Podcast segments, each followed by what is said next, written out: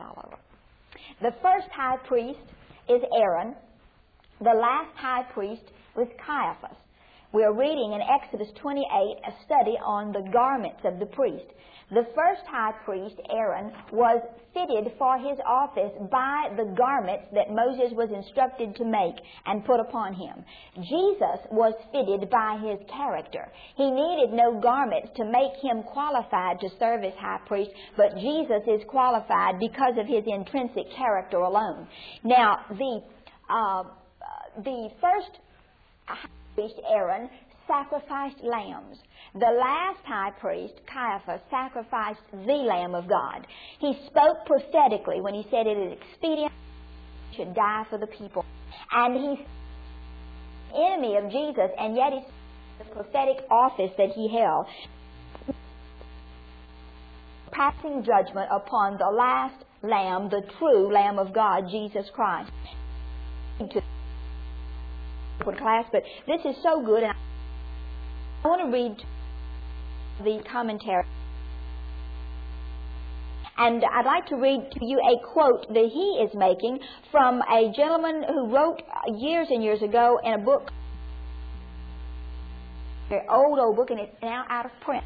It says, 60 a servant of God wrote to a of those who would be uh, regarded as intelligent Christians and who are something more than mere routine readers of the Bible, the types of the tabernacle and its priesthood, its service and its offerings are barren of comfort and edification.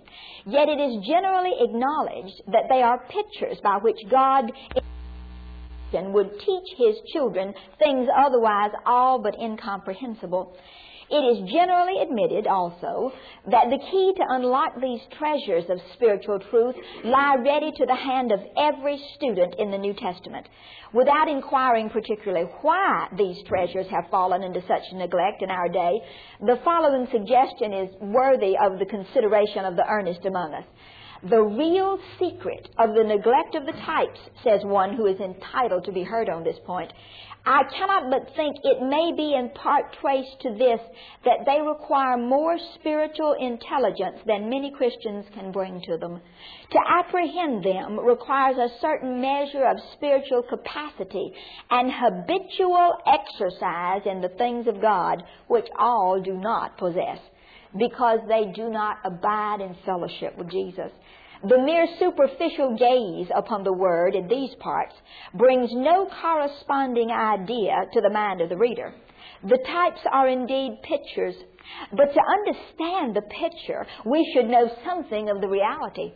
The most perfect representation of a steam engine to a South savage would be wholly and hopelessly unintelligible simply because the reality, the outline of which was presented to him, was something to himself unknown. Paul arrests himself in speaking of Christ as a priest forever after the order of Melchizedek in Hebrews by reflection that those whom he addressed were incapable of receiving instruction on account of their spiritual childhood. And can't you just faint when you get to that? He said, of which we cannot speak now, and you want to say, speak, speak.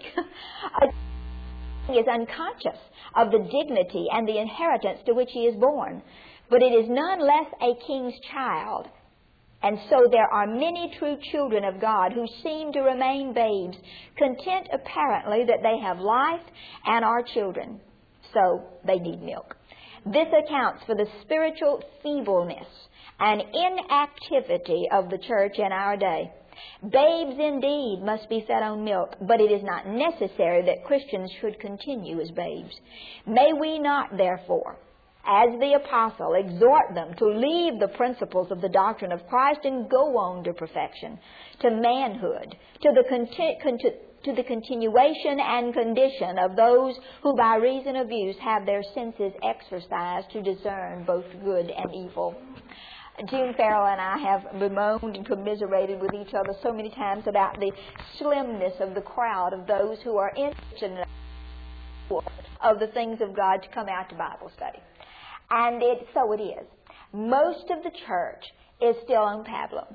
And pablum is good when you're a baby. It's good. I of it and I needed it. It's excellent. However, when you have uh, someone sitting there spoon feeding a 40 year old man pablum, you realize something is out of whack here. And in most churches, people get very upset if you begin to deal in any kind of depth in the scripture simply because they can't take it. They don't know what you're talking about. I mean, they say, well, I didn't, I didn't understand a word he said, and they didn't. Uh, it's very difficult to accommodate yourself many times to those who cannot receive some meat in the word and have to have uh, milk. I told June, I said, uh, she asked me to teach something someplace one time to do something. I said, yeah not qualified, June. Uh, you've got to know something to listen to June Farrell teach.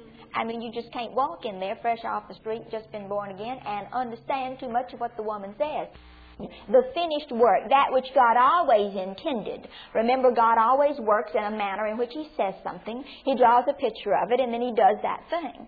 So therefore, we are looking in our study of the tabernacle and the priesthood at the picture that He drew.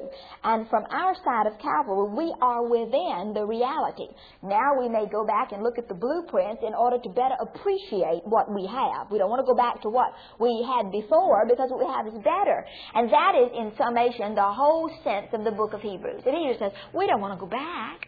What we had was good when we had it. It was the best there was, but now something better has come. We have a better uh, priesthood. Christ is a better priesthood. We have a better covenant based on better promises. It's the better book.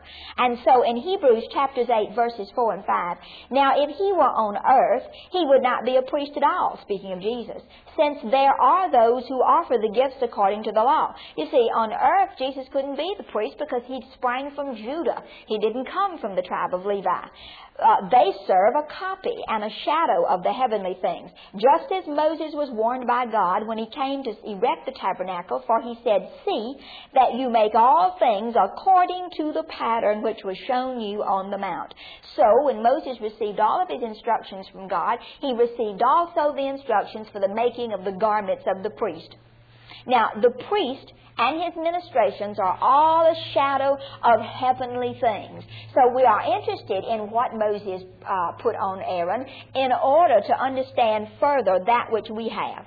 The priest in robes of glory and beauty were adorned in harmony with his surroundings.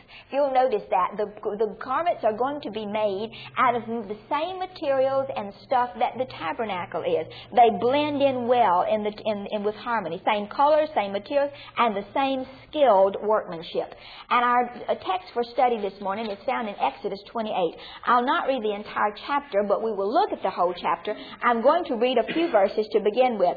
In chapter 28 of Exodus, verse 1, Then bring near to yourself Aaron your brother, and his sons with him, from among the sons of Israel, to minister as priests to me.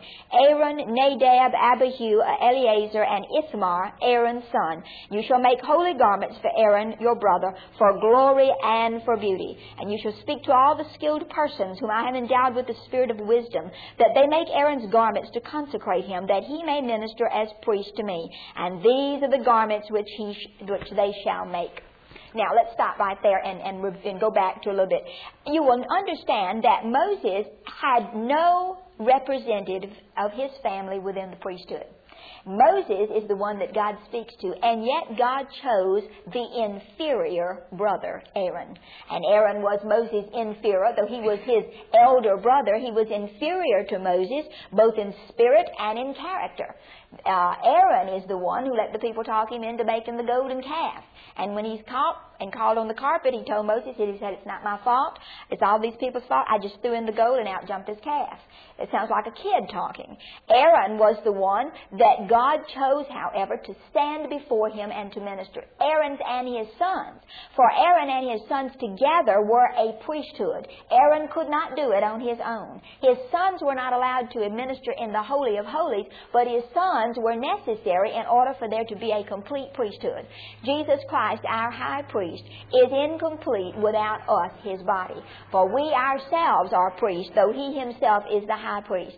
This verse in, in uh, uh, Exodus here is a lovely expression of grace. Now look at the grace of God, who has chosen a man and his family who are far inferior to Moses and his family, and yet they are the ones who are selected by God to stand in the, the office of the priesthood. We can get a lot of information by looking at the names of these people.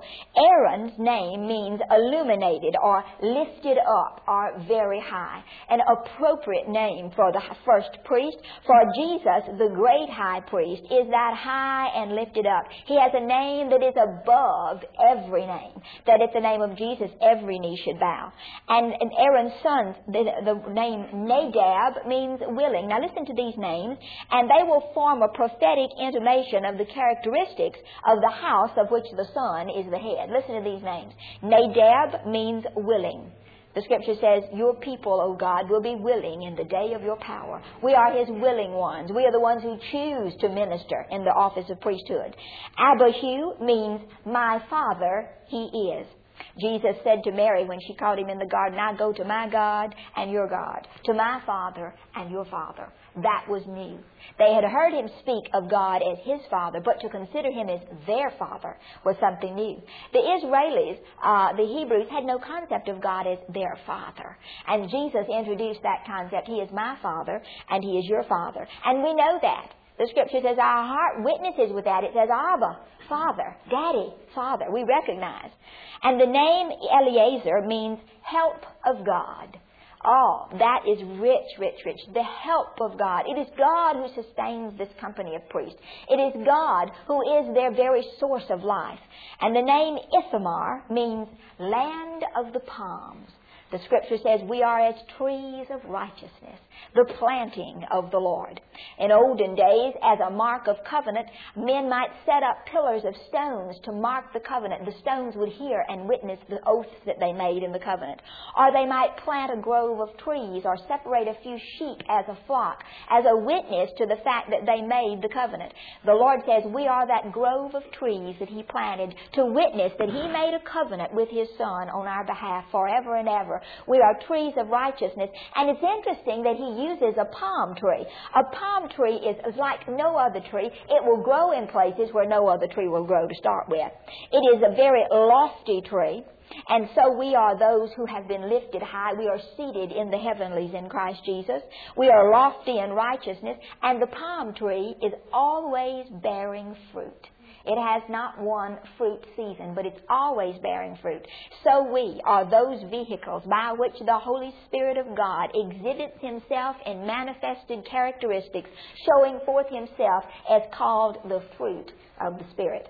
Also, a palm tree was used as ornaments in the temple. And then the top of the pillars of the columns were pictures of palm trees. And a palm tree was always a welcome sight to a weary traveler because he knew that there he would find rest, he would find invigoration, and he would find cool water. The Lord says that each of us will be like princes in the wilderness. We will be like a rock in, a, in the shadow of a rock in a weary land. We will become like our God, princes in this barren desert of the world, and others will come up under our shade to get a little refreshment. They'll call us on the phone for a little prayer. I got last night about 12 o'clock, the telephone rang. We were all in bed, finally. Telephone rang, and there was a voice. I could tell it was a long distance call, and someone said, Is this that Liz Walker? And I said, Yes, it is. And said, The one that was in Conroe, Texas? Or, or from Conroe. I think she said the one from Conroe, Texas. No, she said in Conroe, Texas. And I have been in Conroe, of course, and I was very hesitant. I thought it was the wrong number. She said the one that was in such and such and such a church. And I said yes. She said, well, I need you to pray for me. And I could tell I had a very elderly black lady on the telephone. And I said, Well, what do you need me to pray for you about? She said, Well, she said, I'm just nervous. And she says, I can't sleep. And uh, the doctors had me on a lot of medicine, but it took it a long time. It didn't seem to do any good, so I just quit taking it. She went on and on, and I finally realized I had a very elderly, lonely, lonely woman who wasn't even aware probably of what time of the night it was. And she picked up the telephone, and how she got my name and telephone number, I will never know. But she called for prayer. So I talked with her, encouraged her, and prayed with her. We got off the, while I was fixing to hang up the phone, she said, Now, do you want me to send you some money? And I said, No, ma'am. I said, I tell you what I would rather you do. I would rather you just rest in the Lord, and the next time you come across somebody who needs to be encouraged, will you encourage them for me? I said, When I needed encouragement in the Lord and needed prayer, someone prayed for me, and I prayed for you, and you can pass it on, and that's what you can do for me.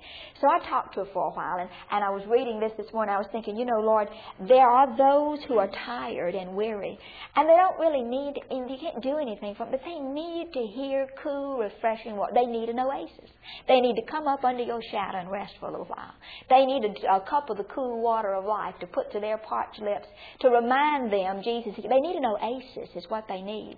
I think a lot of times fellowships like this one here are oasis of refreshment. That they're not supposed to get great big and have big buildings and big programs and bus ministries and all that. And, and, and that stuff's all right if you want to do it. But you need to be a place where people can slip in and get refreshed and comfortable and then go back to their own assigning places and minister to people there. They need to where they don't feel guilty about not being there all the time. Uh, they need to be able to be rested and be able to slip in and slip out. Uh, uh, for example, one lady came to John that's in our church and, and said, uh, uh, Brother John, can I come to your church and still be Catholic? And he said, Yes, ma'am, you sure can. And you see, you wouldn't find that too many places uh, folks say, well, if you want to really get right, you be one of us. No, we, we're, we're together because we are one in the Spirit, and we need to gather up together and refresh one another, and then separate. Go back into the desert and take the water that we got all soaked up with and go take it to others that aren't strong enough to get to the watering hole, but they're out there dying. They need somebody to come to them. And so we are those trees of righteousness. A palm tree also is one that is remarkable for longevity. A palm tree will live a long, long time. And so we are like palms, like trees of righteousness that live and live and live forever because we've tapped into an underground source.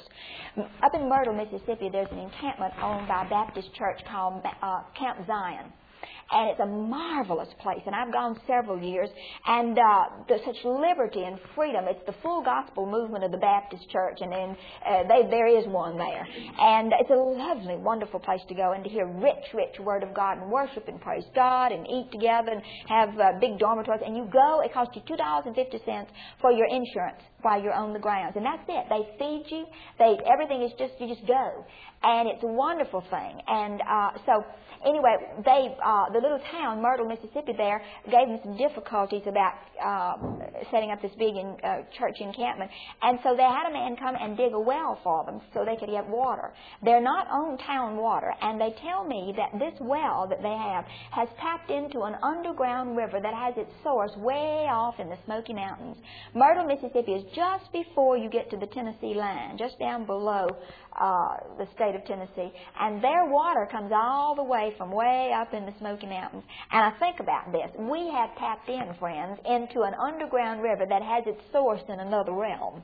And we are drawing water, and it doesn't cost us a dime. Myrtle uh, Camp Zion doesn't pay a penny for its water because it has its own well, and that's you and me. We've tapped into the well. That little lady last night has been used to folks that were selling that water.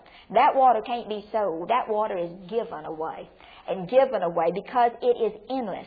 And those young men's names tell us a lot about the character of this priesthood. Now, Aaron and his sons with him formed one ministry in the priest office, even though Aaron was the only one that wore the garments of glory. The other priest wore the simple white tunic that we'll uh, see in a minute.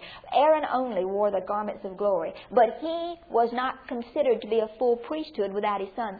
So the Lord himself has the intrinsic glory that belongs to him.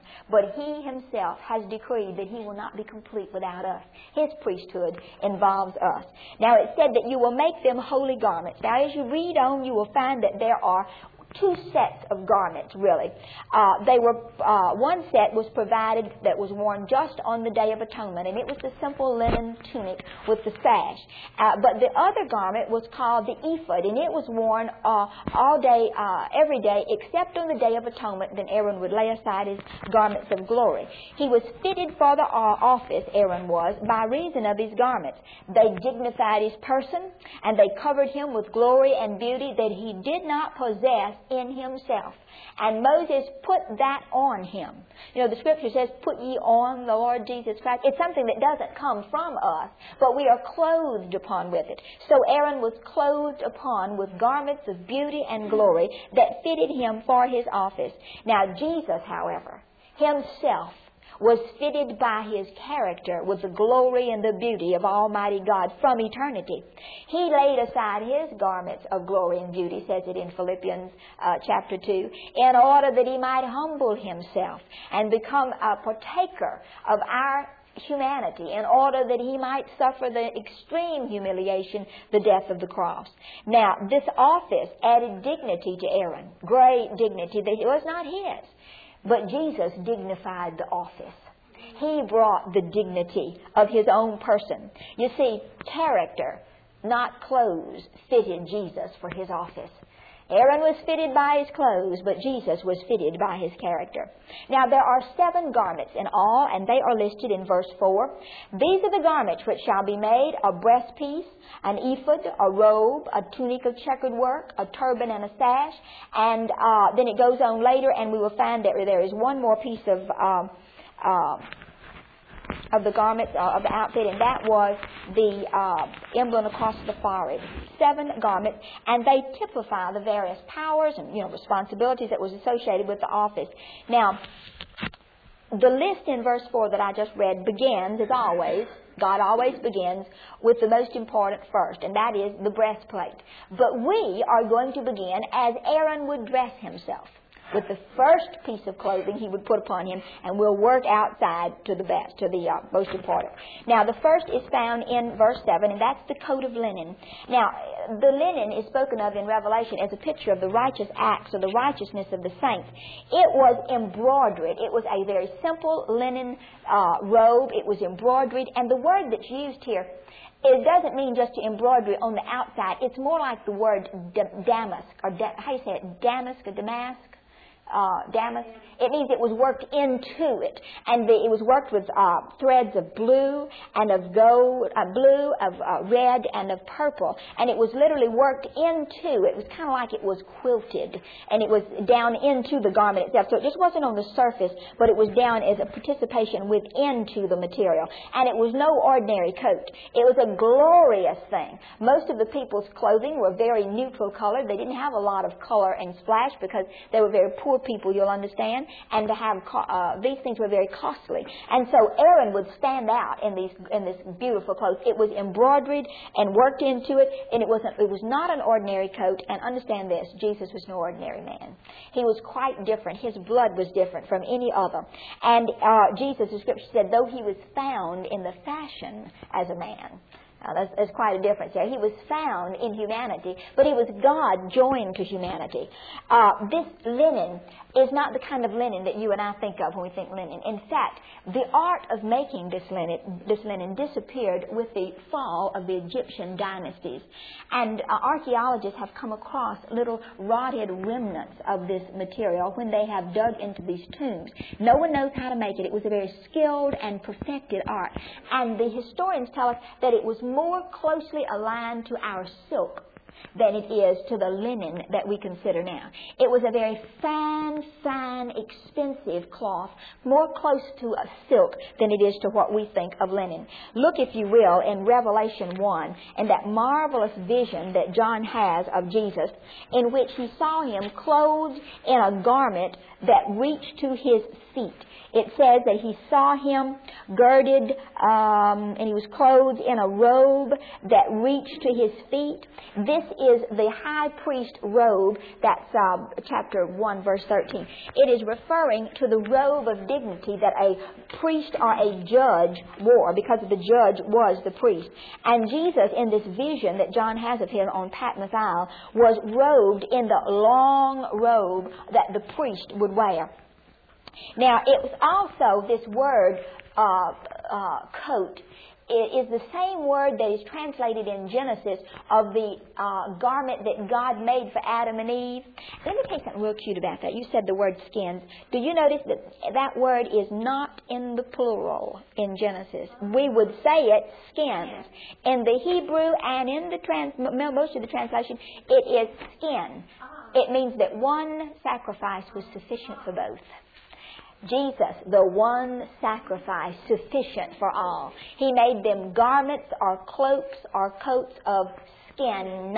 One skin was sufficient for all. One lamb, one sacrifice. After he made uh, purification for sin and one sacrifice, he sat down. One is enough, not only for our sins, but the sin of the whole world. Uh, it was uh, it was the, the undergarment. Now, the rest of the priest, Aaron's son, wore only this one garment. That's what they wore. Aaron had an addition to that, but this was the clothing of the priest himself.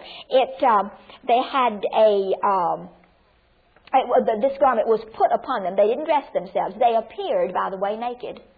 They had to divest themselves of everything that they had owned before they could be clothed upon. That's very significant. Now, they had to be washed and then they had to be dressed. They didn't dress themselves. Aaron, I mean Moses, dressed them himself. He put these clothes upon them. And so it was of Jesus.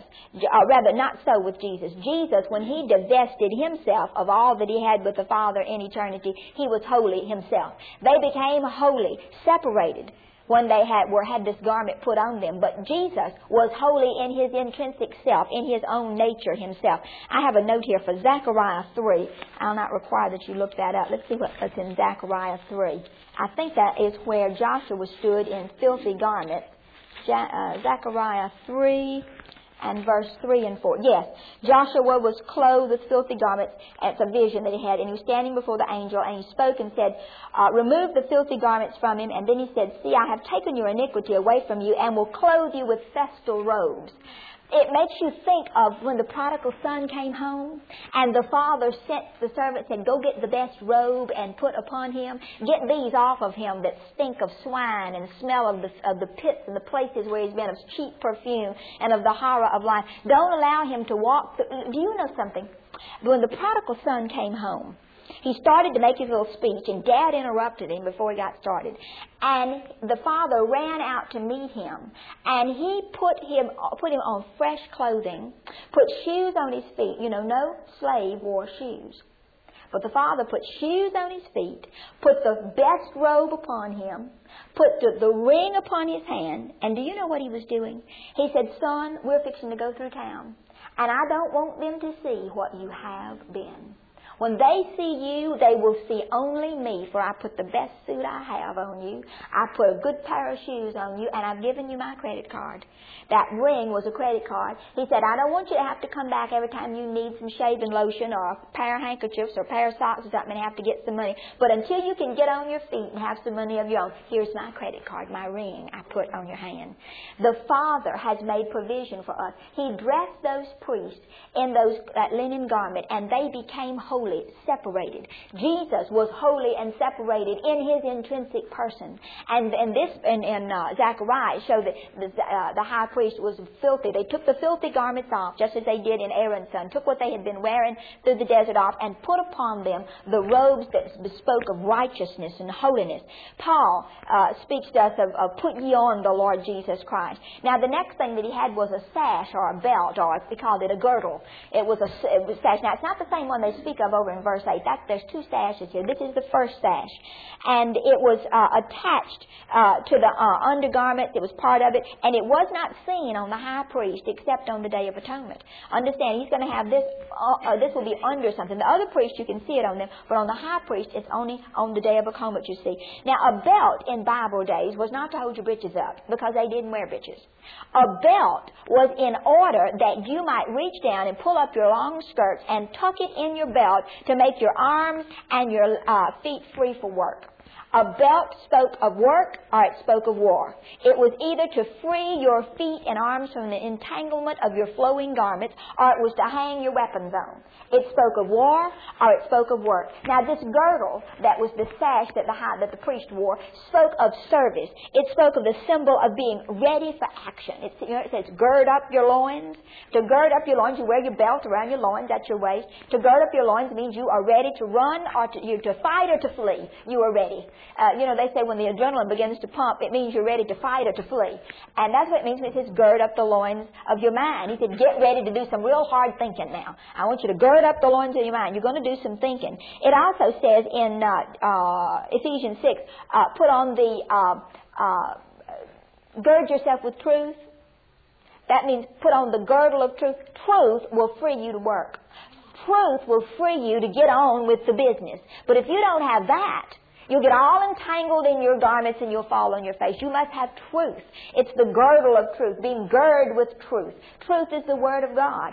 In John 13, and we won't go, I could, I'll not finish today, I can see that right now, but we'll, we're going to stab at it. John 13, we see Jesus, who is fulfilling the type of this. John 13 is where he, knowing that all things had been given to him by the Father, knowing that he'd come from God and was going back, he rose from supper, laid aside his garments, he girded himself with a towel with a long linen swath of material in order to serve.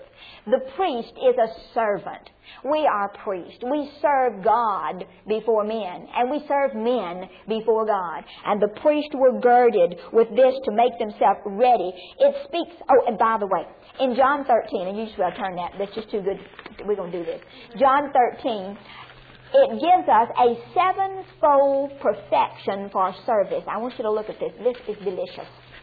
Number one, Jesus did seven things. You know, seven is the number of maturity or fullness. It means it's done, it's over, uh, it's ripe. Jesus, uh, the Lord rested on the seventh day because there was nothing else to do. It was all done perfect. It's full. Listen to this. Number one, he rose from supper. Number two, he laid aside his garments. Philippians speaks of that. Says that he laid aside his glory. He descended in order that he might lift us up. Number three, he took a towel or a linen cloth. Number four, he girded himself. Number five, he poured water into a basin. Number six, he began to wash the disciples' feet. Now that word wash there is the very same word that's used in Revelation chapter 1 where it says, unto Jesus, the firstborn of the, uh, of the dead, ruler of the kings of the earth, to him who loves us and released us or washed us or loosed us from our sins. That's the very same word. He washed their feet. He has washed us from our sins. He's loosed us, turned us loose, liberated us from the bondage that we were in. Uh, number seven, and he wiped them with the towel wherewith he was girded. Sevenfold perfections of the actions of Jesus in the service of the priesthood. And why? Because he knew something. He was girded with a towel, with truth. He knew that his hour had come. He knew that he came from God. He knew that he was going back to God. Friends, when you've got your loins girded up with truth, you're ready to serve.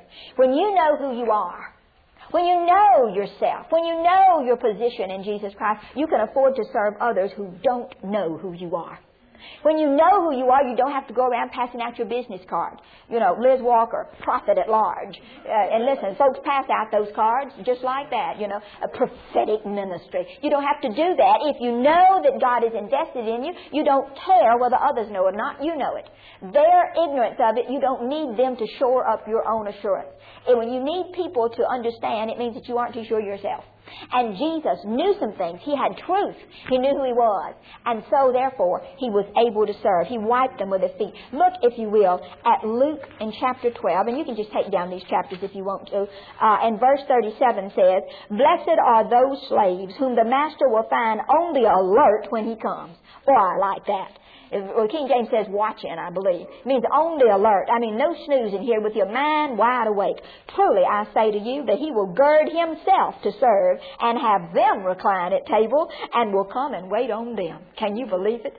He said, those who got their ears on, their eyes are wide awake, they have their head on straight, they're sober, they're not reeling and runking and going to sleep, they know who they're, he said, the Lord himself will gird himself and serve them. Revelation 1, and chapter 1 and verse 13. Oh, that's where Jesus is spoken of being robed. Isaiah chapter 11 And verse 5 says, Also righteousness will be the belt or the gird or the sash about his loins, and faithfulness the belt about his waist.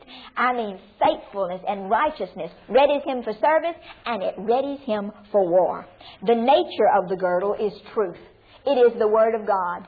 It says, gird up the loins of your mind. It is our priestly equipment for our service. First Peter and 1 in chapter 13 says, wait a second, I'll get it. First Peter 1 and um, verse 13 says, Therefore gird up your minds for action. Keep sober. Fix your hope. That means anchor it. Hope doesn't mean something that you, it doesn't mean wish. It means that sure, unshakable knowledge that most certainly will be. Fix your hope completely on the grace to be brought to you at the revelation of Jesus Christ. Don't be moved from it at all. Once you do that, you know who you are. You know your God. You're ready for service. You're ready for action. You're ready to fight. You're ready to minister to others. Now, the robe, next piece that we look at is called the robe of the ephod. The ephod we're going to see in a minute, but the next layer of clothing, and this is only for the high priest, is the robe of the ephod. And you'll find it's spoken of in verse 31. It was made all of blue, which speaks of the country of the origin of this priesthood. It's all heavenly. This is the first time the word robe is used in the scriptures, by the way when you find, come across a word in the scriptures and you have a, a, a passage that gives you difficulties, go back to the first time it was used. When we see Jesus standing in the last book in a robe, we don't know what that means. Go back to the first time the word robe is found and see what it means there. That's the key to the interpretation. And this is the first place that the robe is used in the scripture. It speaks of the garment that is used for the purpose of covering, and it's worn as a symbol of office or a symbol of authority, and it, it means dignity, it means royalty as, as, as a judge. Uh, let me read to you very quickly from 1 Samuel and 24, verse 4. And the men of David said to him, Behold, this is the day which the Lord saith unto you, Behold, I'm about to give your enemy into your hand, and you shall do to him as it seems good to you. And then David rose and cut off the edge of Saul's robe secretly. Have you ever wondered why he did that? By the way, people are so dainty and so nice.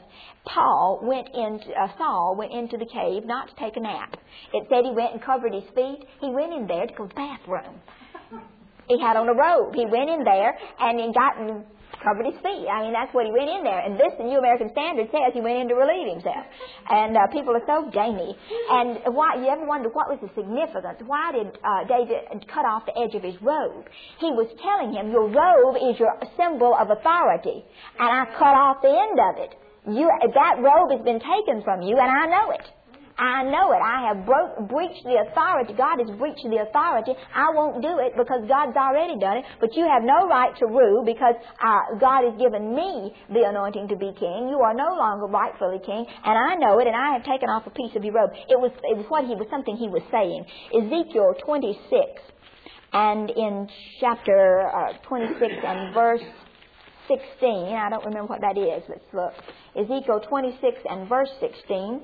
Then all the princes of the sea will go down from their thrones, remove their robes, and strip off their embroidered garments. They will clothe themselves with trembling, and they will sit on the ground, tremble every moment, and be appalled at you. It's speaking of the judgment on the city of Tyre. They'll take off their robe. It means they are in mourning. They no longer have authority.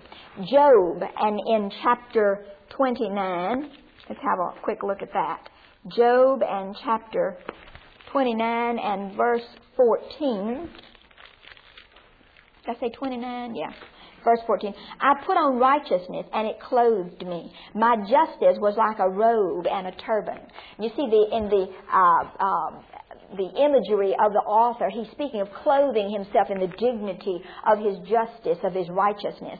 Now, it also reminds us of Jesus, who is after the order, not of the priesthood of Aaron, which was a passing priesthood, but he's after the order of Melchizedek. Now, you see, Jesus didn't come from the tribe of Levi, and you can't be a priest if you aren't born of Levi.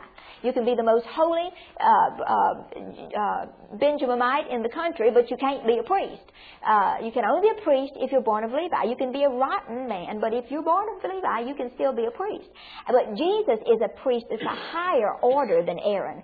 Aaron's was from father to son, from father to son. But Jesus, his order of priesthood is after an unending life. For Melchizedek is the picture of Jesus' priesthood. Remember Melchizedek, the priest of Salem, the king of Salem, the place that was to be in later times known as Jerusalem?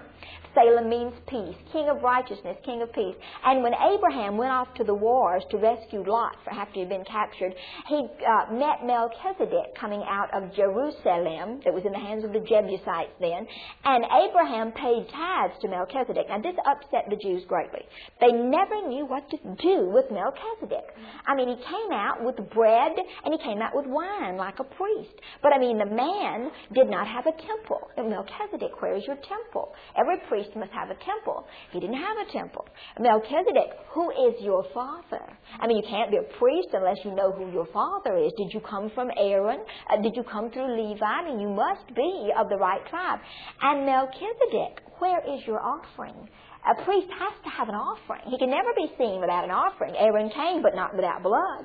And here's this strange fellow, Melchizedek, that drove him bonkers because he didn't have any genealogy. I mean, they didn't know who his mom and his papa was.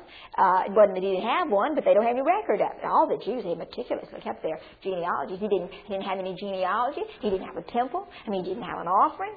And Abraham, Abraham ties to him. And the lesser always ties to the greater. I mean, Abraham acknowledged him as the rightful king. And not only that, he was a king priest. Now, that cannot be that. It is unfair. It's illegal. It can only be a king if you come from Judah. You can only be a priest if you come from the uh, tribe of Levi through Aaron. And Melchizedek blows the whole idea. Yet Abraham gave tithes to him. And not only that, but the way the Jews thought, Levi, though he was not born yet, Levi was the great great grandson of Abraham. Levi was inside the loins of Abraham, and according to the Jewish way of thinking, gave tithes to, to Melchizedek when Abraham did. Drove the Jews crazy. But Jesus, you see, is a high priest after the order of Melchizedek. No father and no mother. I mean, in an endless life.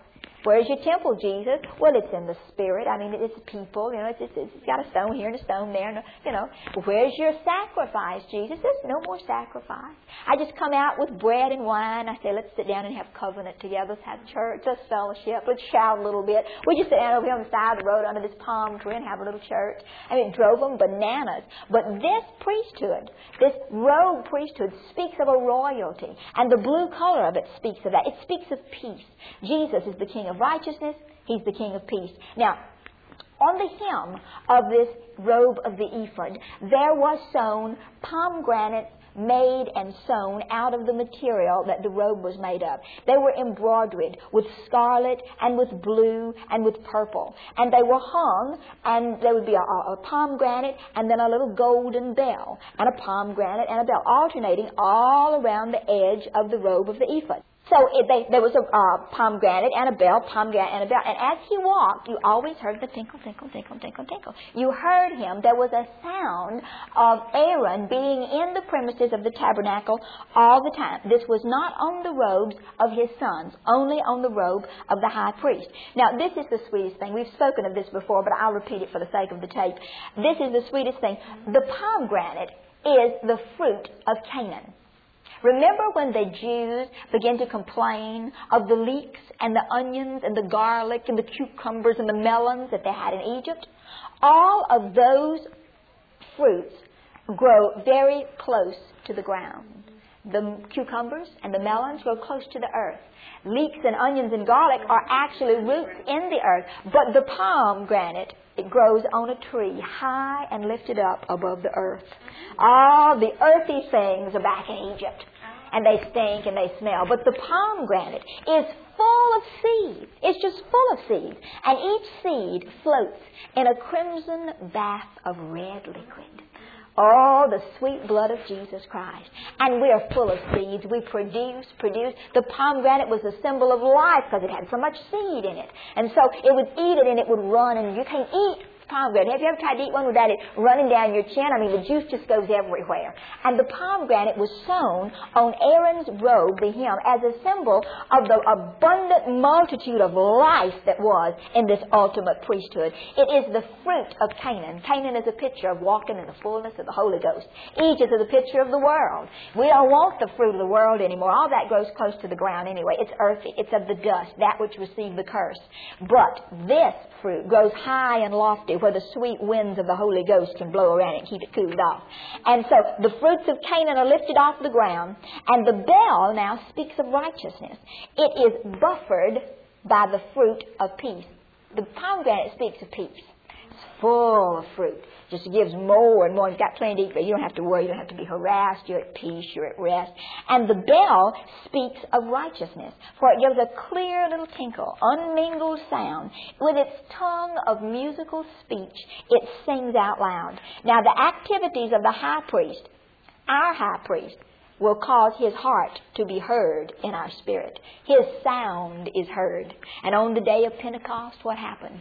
There was a sound as of a rushing mighty wind. And the sound came upon the temple enclosure where those people were. That sound that they tell me that a hurricane sounds like 50 freight trains. There was this horrible sound, this great sound that came. The great golden bell of eternity, beginning to go dong, dong, and it rushed down, and it filled that little gathering group, and it went inside them like tongues of fire. The same cloud that they followed under in the wilderness moved on the inside of them, and all of a sudden, the bell began to ding, ding, ding, ding out of their mouth. They began to go down. The bell came. And so it was that the bell speaks of the sound of the fruits of righteousness. That when the high priest moves about, the sound will be heard. Now I want you to know the Lord said that my sheep hear my voice. Hearing the sound of the fruit of peace is evidence of being a member of this priesthood. You hear it. I pointed out before that Corinthians gives us a real sweet picture of the, of the ornamentation on the robe of the ephod of the priest. For we have 1 Corinthians chapter 12, which speaks of tongues. And we have chapter 14, which speaks of tongues. And in between them, we have the little, that's, we have the little pomegranate of love, the fruit of love. So we got a bell, chapter 12, and a pomegranate, chapter 12, uh, 13, and another bell. Now, if we don't have that love, Paul said you just a clanging bell, two bells banging together, clang, clang, bong, bong, bong, bong, bong, bong, but you put a pomegranate in the middle of it, and it muffles it, and you get tinkle, tinkle, tinkle, tinkle, tinkle, tinkle. It's just a sweet little sound then. His uh, robe of ephod was was hymned with this, and everywhere he went, you heard that sound and that move. Now, on Pentecost, his, heard, his sound was heard, and his fruit was seen, and 3,000 souls saved. There we had, on the day Pentecost, the pomegranate full of seeds, 3,000 of them, and the bell, with them speaking and exalting and psalming God and speaking of His glorious works. Now, this robe of the ephod was all of one piece. It was woven from the top to the bottom with a woven binding around the neck. Do you remember that Jesus, article of clothing that was one piece and they had to uh, gamble over it to get it? It was His garment, His clothing that He wore. And remember this, when the high priest would go into the Holy of Holies once a year to present sacrifice, he took this off, this one piece garment. He did not wear it in there. And so it was that when Jesus, the Lamb, was laying upon the altar for sacrifice, he did not wear the one piece garment either. It was taken and laid aside, and they gambled over it.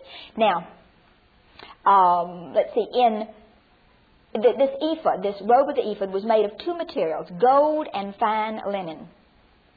No, no, no. I'm speaking of the, the ephod here. I'm not speaking of the, of the um, robe of the ephod. Let's look at the ephod itself. There was, now remember, the undergarment is the um, linen coat. There was the sash. There was the robe of the ephod. And now we're going to look at the ephod itself. The ephod was made of two materials, gold and fine linen. And it was in colors of blue and also scarlet and purple are emblazoned upon it and interlaced with the gold. Now the gold was beaten into very fine threads and it was woven into it and it made this ephod very strong, very sturdy, because it was made of material and metal itself. It was very beautiful. The gold was for strength, and, and the glory of the beauty of the colors was blended in every part of it, and it gave firmness and brilliancy to the whole fabric. It was two pieces that was folded over, and it was gathered, uh, joined together at the shoulders, and it was bound by a, a uh, strap upon which were placed two on each shoulder two onyx stones. Now, it actually was just a little pocket, and inside the pocket something was put, and it was placed upon the chest of the high priest. It was uh, had a blue lace belt that tied it, wrapped it around, and tied it to the high priest so it wouldn't wiggle and move about, and it went onto the front and onto the back, and it was held on the place there. It was uh, the the lace wasn't loose, but it, uh, it was attached. It was a part of it. It was a continuation of the weaving, and it was all one piece piece. And the ephod and the, uh, the girdle or the binding piece and the breastplate were united together. They became one piece, so they didn't take it off one at a time. It, all three of those pieces came off together. Now, the breastplate, this is the only time this is used in Scripture, and this word is used, and it was made as the same material as the ephod, and it was coupled, and it, as I said, it made a bag, and uh, it was called the ornament of decision. And upon this breastplate, there were placed in three rows uh, the um, jewels. Who has that picture? Where did we wind up with the book? Here it is. There was the uh, jewels that were placed on it, one jewel for each of the tribes, three rows um, of uh, three stones each. Is that right? four rows, I'm sorry, four rows of three stones each, because it was 12 stones. Four rows of three stones each were placed upon it, and they were set in golden settings, so that they would not move or attach. You didn't have to worry about them being, them falling off or coming out of place. Uh, the uh, onyx, let's see where I, I said something about the onyx. The onyx was not what we consider as onyx today. Onyx today is not a pretty stone. This is, uh, the word means flashes of fire. So it was a very beautiful stone. On the shoulder of the ephod, the pieces, was placed that onyx, set in gold ouches, it's called in the King James, I believe it was a gold setting, a gold filigree setting, so that the stones would not wiggle. And six of the tribes, the names of the tribes were engraved on one stone, six of the na- names were engraved on the other stone. Now, they were not painted on, they were etched in and engraved on. Uh, they were tattooed in, much like the scripture said, you are tattooed uh, on my palm of my hand. Uh, you know, I'll never forget you. And also, they were there for security. Now, when something is on the shoulder, uh, it speaks of um, it speaks of strength. You, you, you put your shoulder to the wheel. It speaks of strength. It speaks also of security. Uh, listen, I want to read a few scriptures to you. You don't have to turn to these. Luke. Um, I think that must be Luke 15:5, and I've typed over it, so I'm not real sure. Let me see real quick. These are, are all these scriptures are well worth the reading. Um, yeah, he's talking about the shepherd who lost the one sheep, and he had the ninety and nine, and he goes out and he said, and when he finds it, he lays it on his shoulders, and he brings it home rejoicing. Isaiah 9 and in chapter 6 speaks of Jesus and the wonderful names that he has been given. It says that a child will be born to us and a son will be given and the government will rest on his shoulders. And his name will be called Wonderful Counselor, Mighty God, Eternal Father, Prince of Peace, and there'll be no end to the increase of his government. It speaks of, of, of that which bears and puts its shoulder to the wheel. It bears the work of the day. First Peter chapter 1, and I've got a exclamation mark. I don't know what it is. Um, we just forget that, that one. I don't know what it was. Second Timothy 1 and 12 says, I thank Christ Jesus our Lord who has strengthened me because he considered me faithful, putting me into his servant. Shoulder speaks of the strengthening, of bearing something upon your shoulder. Um, also, let me read this to you. The, now, the stones on the shoulder, uh, in those stones, his strength is seen. You see, we are born on his shoulders, and it is his strength that holds us up. It isn't our strength that's in question, it's his strength. And Isaiah and chapter 22 is one of my very favorite verses of Scripture. Isaiah in chapters 22, look at verse, well, look at verse 22. It says, I'll set the key of the house of David on his shoulder. It means the authority of, of ordering the house of David, which is the kingly house, will be on the shoulders of this one. When he opens, no one will shut. When he shuts, no one will open. We have that quoted again in Revelation chapter 3. It says, I will drive him like a peg in a firm place. Oh, I love that. Like a nail in a sure place, it says in the King James. Jesus is a nail in a sure place. You can hang something on him and it will not fall. You can hang all your hopes on him. You can hang your eternity on him. You can hang all of that you know on Jesus Christ, on his shoulders, for he bears it. It will not move. It, uh, the names were not just written, they were engraved, which means they could not be erased. Remember what it says in Scripture, you know, he that overcomes, I'll not blot his name out to the book of life. They're engraved there. They're there forever. They're set in gold. It's impossible for them to slip out of place and be lost. Uh, so it is with us. It's imp- you don't have to worry about falling out of Jesus, honey. God has engraved you. He set you in a setting of gold that's holding on you. We are held by the power of the Holy Ghost. We are guarded and kept by Him, kept by the Holy Spirit Himself. Now, this, uh, the 12 stones that were placed on the breastplate, on the uh, chest of the high priest, bore one of the tribes on each stone, having it uh, etched in there, and it was 12 different stones. Now, up here on the shoulders, they were the same two stones, just divided in strength. But down here, each tribe had his own stone. God likes variety. No stone was alike. Now, you realize that those stones, they did not find, pick those up in the desert.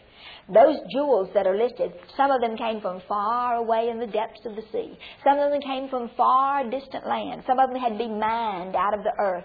Some of them were found like the, uh, in, in different places. It tells me that God has drawn His priesthood from far and wide. Some came from here, some came from there. Some were born again sitting on a church pew. Some heard the call of the Spirit of God in a nightclub. Others heard it here, others heard it there. But we all heard the same voice. God loves variety. Don't try to be like somebody else. Be yourself, for no one can display display the character of God like you can because you're the only one God has. He threw away the mold and broke it. He doesn't want another you. He has a you. And you are the one that shows forth Him in your personality and in your character. Now this ephod was bound with gold, wing, uh, gold rings and it was chained onto him. It was with little loops of chain. In other words, these people were represented by each stone. They were bound to the heart of the high priest with chains of gold so it is that we are bound to the heart of our high priest. He bears us on his shoulders and he bears us on his heart and we are bound to his heart with chains of gold that have been wrought in the fire of affliction and tested. The ephod with its shoulder stones and breastplate form peculiarly the prophetic dress of the high priest the prophetic dress of the high priest. For you will see in chapter 28 that inside that pocket, that pouch, underneath the stones was something was placed. Let me read to you a few scriptures. Leviticus 8 and 8. And then he placed the breastplate on him. Moses did on Aaron. And in the breastpiece he put the Urim and the Thummim. In Numbers and 27 and verse 21, Numbers 27, verse 21. Moreover, he shall stand before Eleazar the priest, who shall inquire for him by the judgment of the Urim before the Lord. And at his command they shall go out, and his command they shall come in, both he and the sons of Israel with him, them and all the congregation. Look at 1 Samuel chapter 28 and verse 6 says, When Saul inquired of the Lord, the Lord did not answer him, either by dreams, or by Urim, or by Thummim, or by prophets. 1 Samuel and 21 and verse 22 speaks of David. It's uh, no, just 1 Samuel 21 and 1 Samuel 22.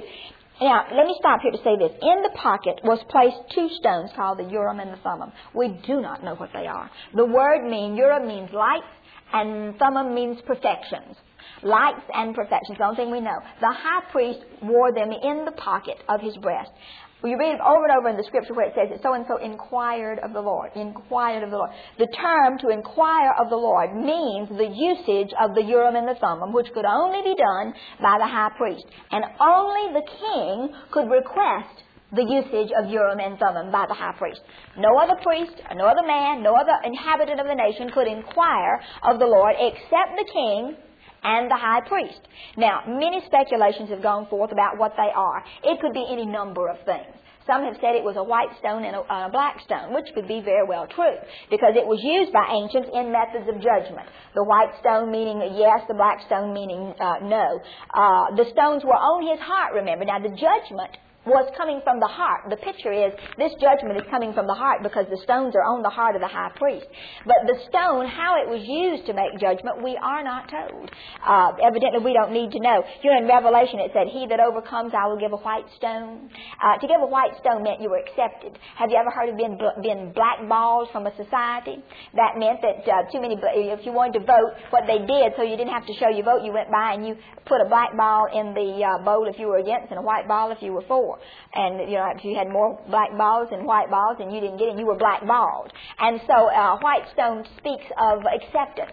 It was also given with a new and secret powerful name by many pagan peoples when you came into your manhood, when you were, uh, came into your majority, when you were ex- accepted as a, an adult in the tribe, you were given a new name, a secret name, which was great medicine. And you were given a white stone.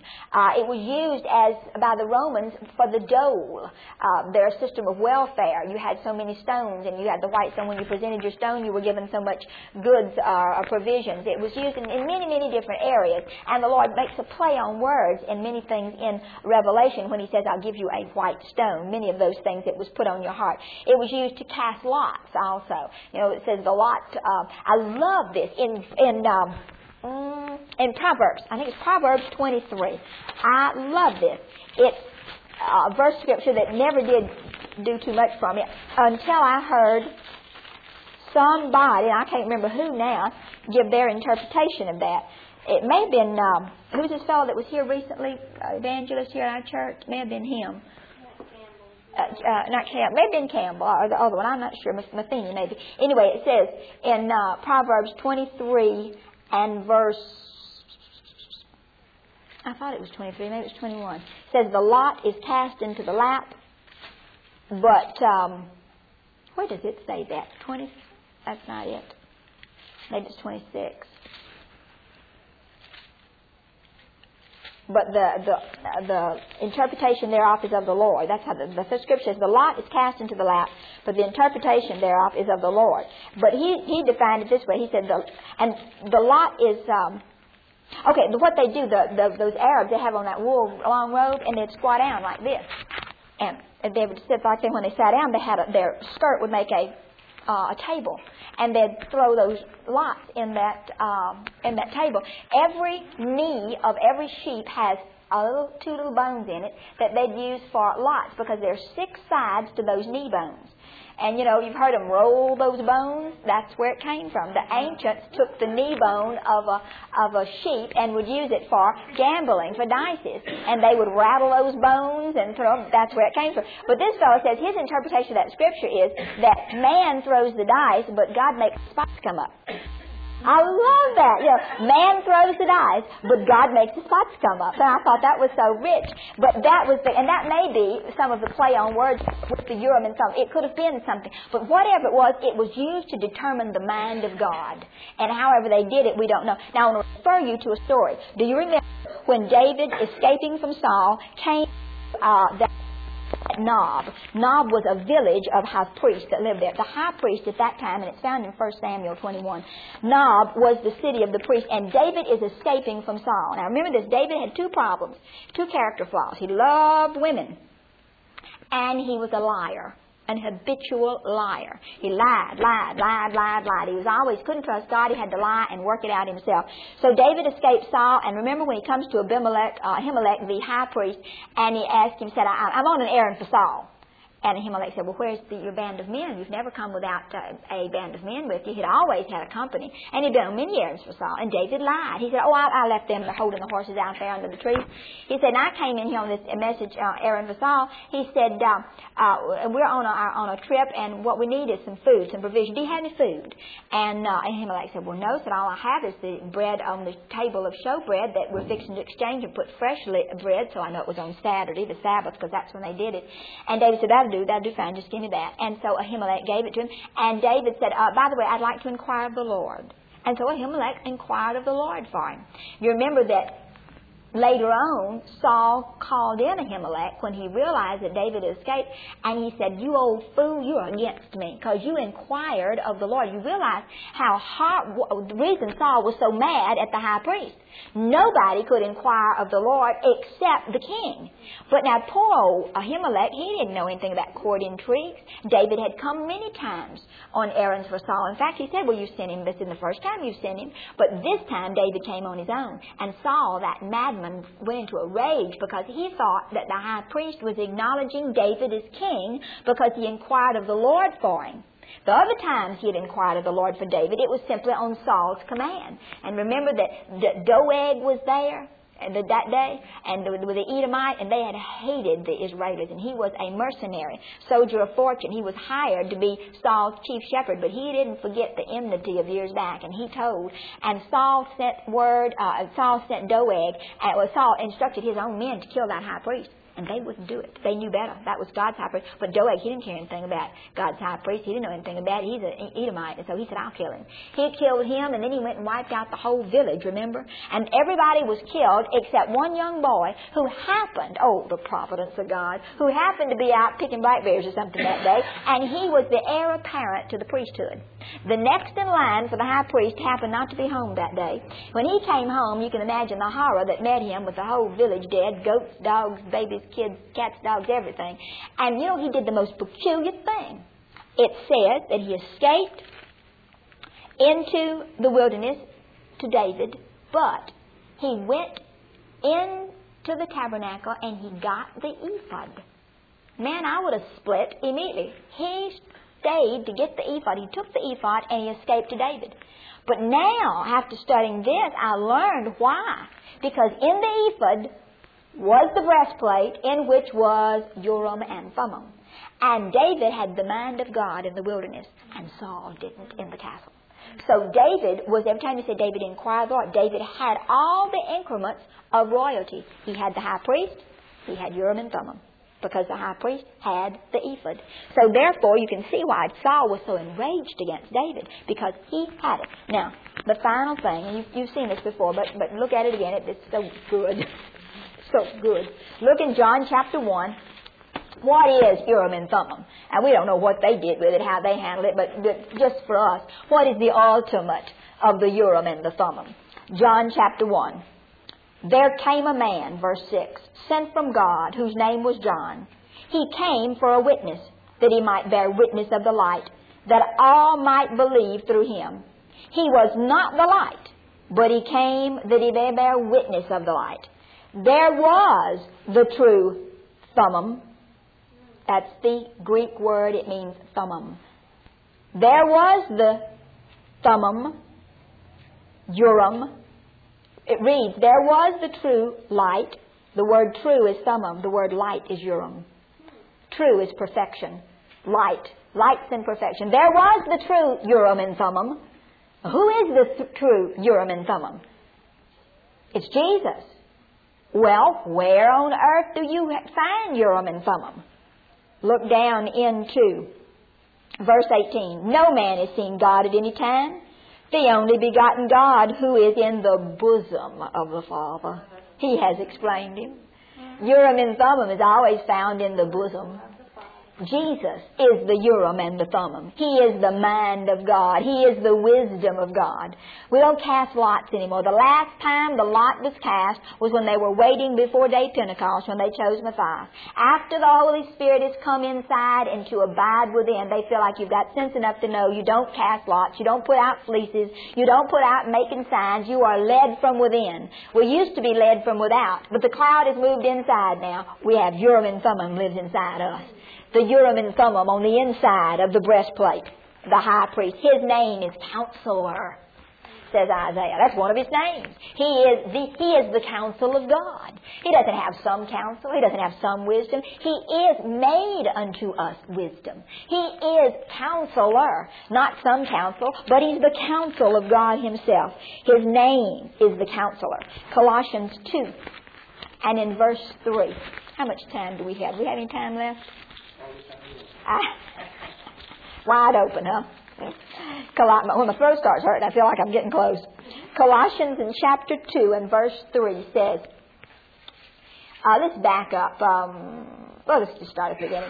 For I want you to know how great a struggle I have on your behalf and for those who are in Laodicea, and for all those who have not personally seen my face, that their hearts may be encouraged, having been knit together in love, and attaining to all the wealth that comes from the full assurance of understanding. Do you realize that you're rich?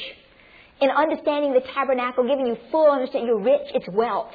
There is great wealth that comes from full understanding and revealing a true knowledge of God's mystery, that is, Christ Himself, in whom are hidden all the treasures of wisdom and knowledge. Jesus is the Urim and the Thummim. He is the wisdom of God. I'm going to stop here. And, uh, well, let's see. We, have got, I'll go on a little bit long. We've got a little bit more tape on there. We'll go on a little further. Okay, we'll, we'll see if we can finish it. Y'all tired? No, go, okay, we'll go ahead and finish it. The next piece of uh, clothing in the garments is the mitre and the bonnet. Now, the bonnet was a headdress dress, and it was kind of like a turban. In fact, the word that's used to translate it is otherwhere used as flower and it was a turban that they wrapped around their head. It was a, a, a thing of fine linen. It was wound on the head. It's also translated in other places diadem. You know, we speak of diadem or, or a crown. It speaks of that. The high priest wore something else with it. All the other priests wore this, this bonnet. Now, the regular priests, the sons of Aaron, wore the bonnet, they wore the long linen coat, and they wore the sash. But the high priest wore all the rest. Now, in the, let me, let me mention this. This is interesting. In the Old Testament, where did I write that down? Okay. In the Old Testament, men covered their head, saying, I am a great sinner. I need a covering. I can't appear before God without a covering. I must have a covering on my head. But they uncovered their feet. Remember when Moses stood on Sinai, the Lord said, Take off your shoes? Why? Slaves don't wear shoes. You know, says, well, I'm going to uh, walk all over, put on my golden shoes and walk all over God's heaven. Slaves don't wear shoes. Only free men wear shoes.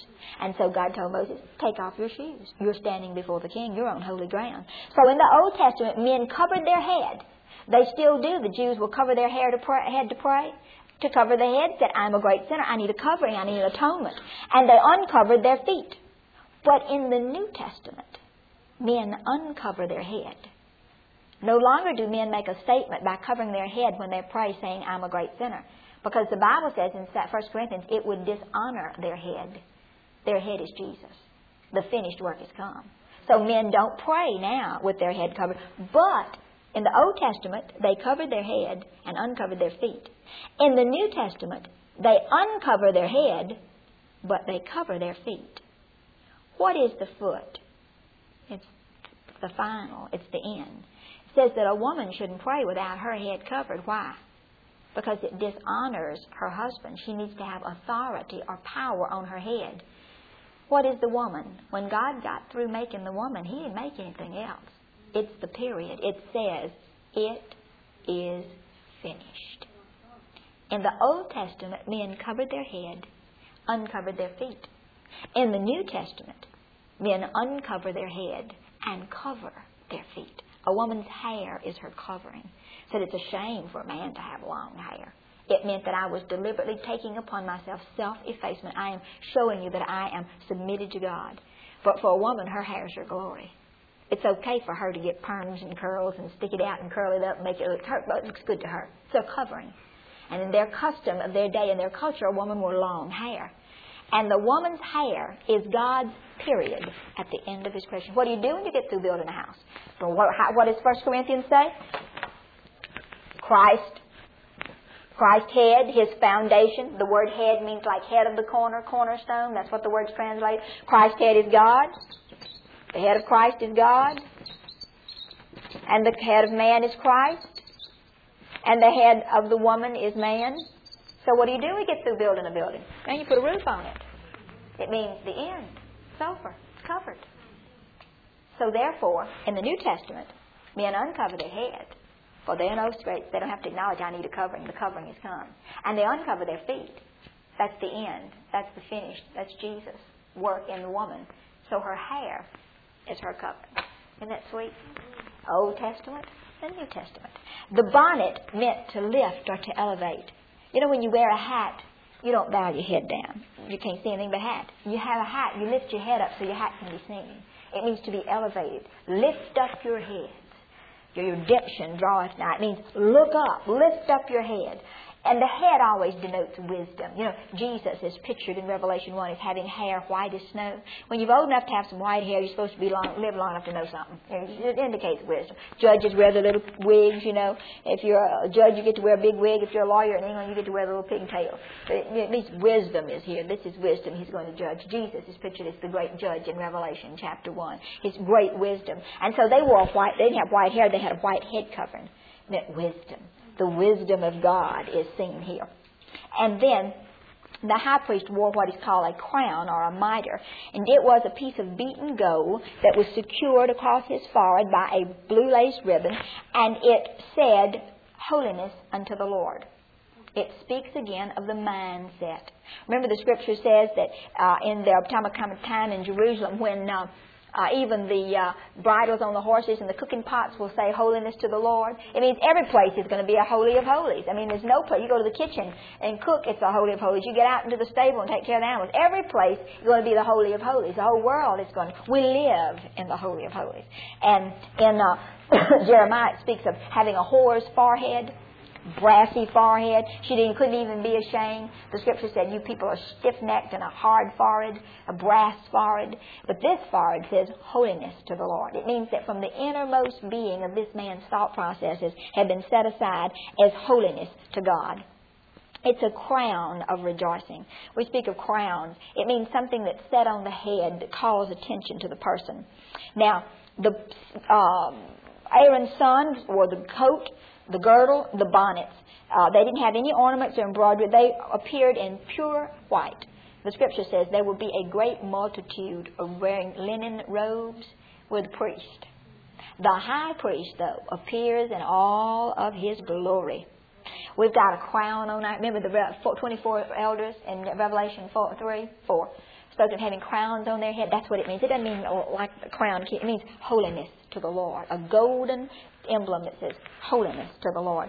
Let's read a few scriptures. Isaiah 61 and verse 10 says, I will rejoice greatly in the Lord. My soul will exalt in my God. For he's clothed me with garments of salvation. He's wrapped me with a robe as of righteousness. As a bridegroom decks himself with a garland. Now, that literally means as a priest decks himself with his ornaments and as a bride adorns herself with jewels. We are pictured as the priest who have bedecked ourselves with the beautiful garments. Galatians 3.27 says, As many of you have been baptized into Christ, have put on Christ. Uh, Revelation speaks of as being marked in the forehead, uh, marked with 666 or marked with the word lamb, holiness unto the Lord. Now there's one more thing, and this is sweet. One more thing found in uh, chapter 28, verses 42 and 43. I'm going to read those. It says, uh, chapter 28 of, uh, of, Exodus, I shall put, uh, beginning with verses uh, 41. And you shall put them on Aaron, your brother, and on his sons with him, and you shall anoint them and ordain them and consecrate them. They may serve me as priests. And you shall make for them linen breeches to cover their bare flesh they shall reach from the loins even to the thighs, and they shall be on Aaron and on his sons when they approach the altar to minister in the holy place, so that they do not incur guilt and die. It shall be a statute forever to him and his descendants after him. They had on underwear. The priest wore underwear. And I don't know about the rest of the fellows, but the priest wore underwear. And understand this, they were to appear before Moses with the underwear on. They would take off all their other dirty clothes but they put the underwear on before they came to Moses. Now here's a picture of the altar, and you see the little ramp that goes up there before the altar. They had to walk up to the altar to get up high enough to be able to serve it. And the Lord said, I don't want you to come up on my altar with your bare bottom showing. Okay. First of all, it was to reach from the loins the loins speaks of sensuality. It was the seat of desire, the ancients thought. It speaks of the flesh. And the loins, that speaks of your strength. Strong as the thigh of an ox, now the legs of a man. The Lord says, Do not expose to me your sensuality or your strength when you come to offer upon my altar. You have your flesh covered up before you come to my altar. It looked kind of like Bermuda shorts. When they came into the holy place or they ministered at the incense altar inside the holy place, they were to have on their underwear. Now, much of the idol worship was sexual and was sensual, and uh, so the, and the Lord says, "Do not appear to me with your buttocks exposed. You cover your body up when you come before. me. You be dressed holy. The worshiper of the true God must worship in the beauty of holiness. No flesh must be exposed in the office of the priesthood. Whoever draws near to God must have his guilt covered. The coat speaks of the holiness of the heart that beats beneath it. The girdle speaks of the holiness of service. The mitre or the crown speaks of the holiness of thought. And the linen breeches speaks of the holiness of the flesh.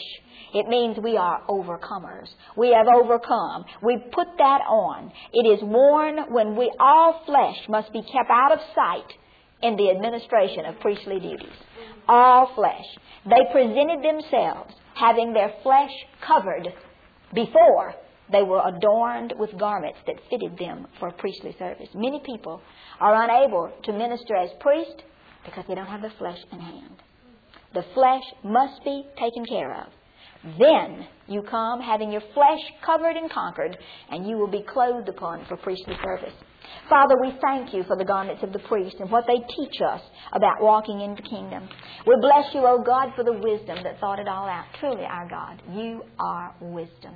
We honor you and we delight to know you. We praise you in Jesus' name. Amen and amen.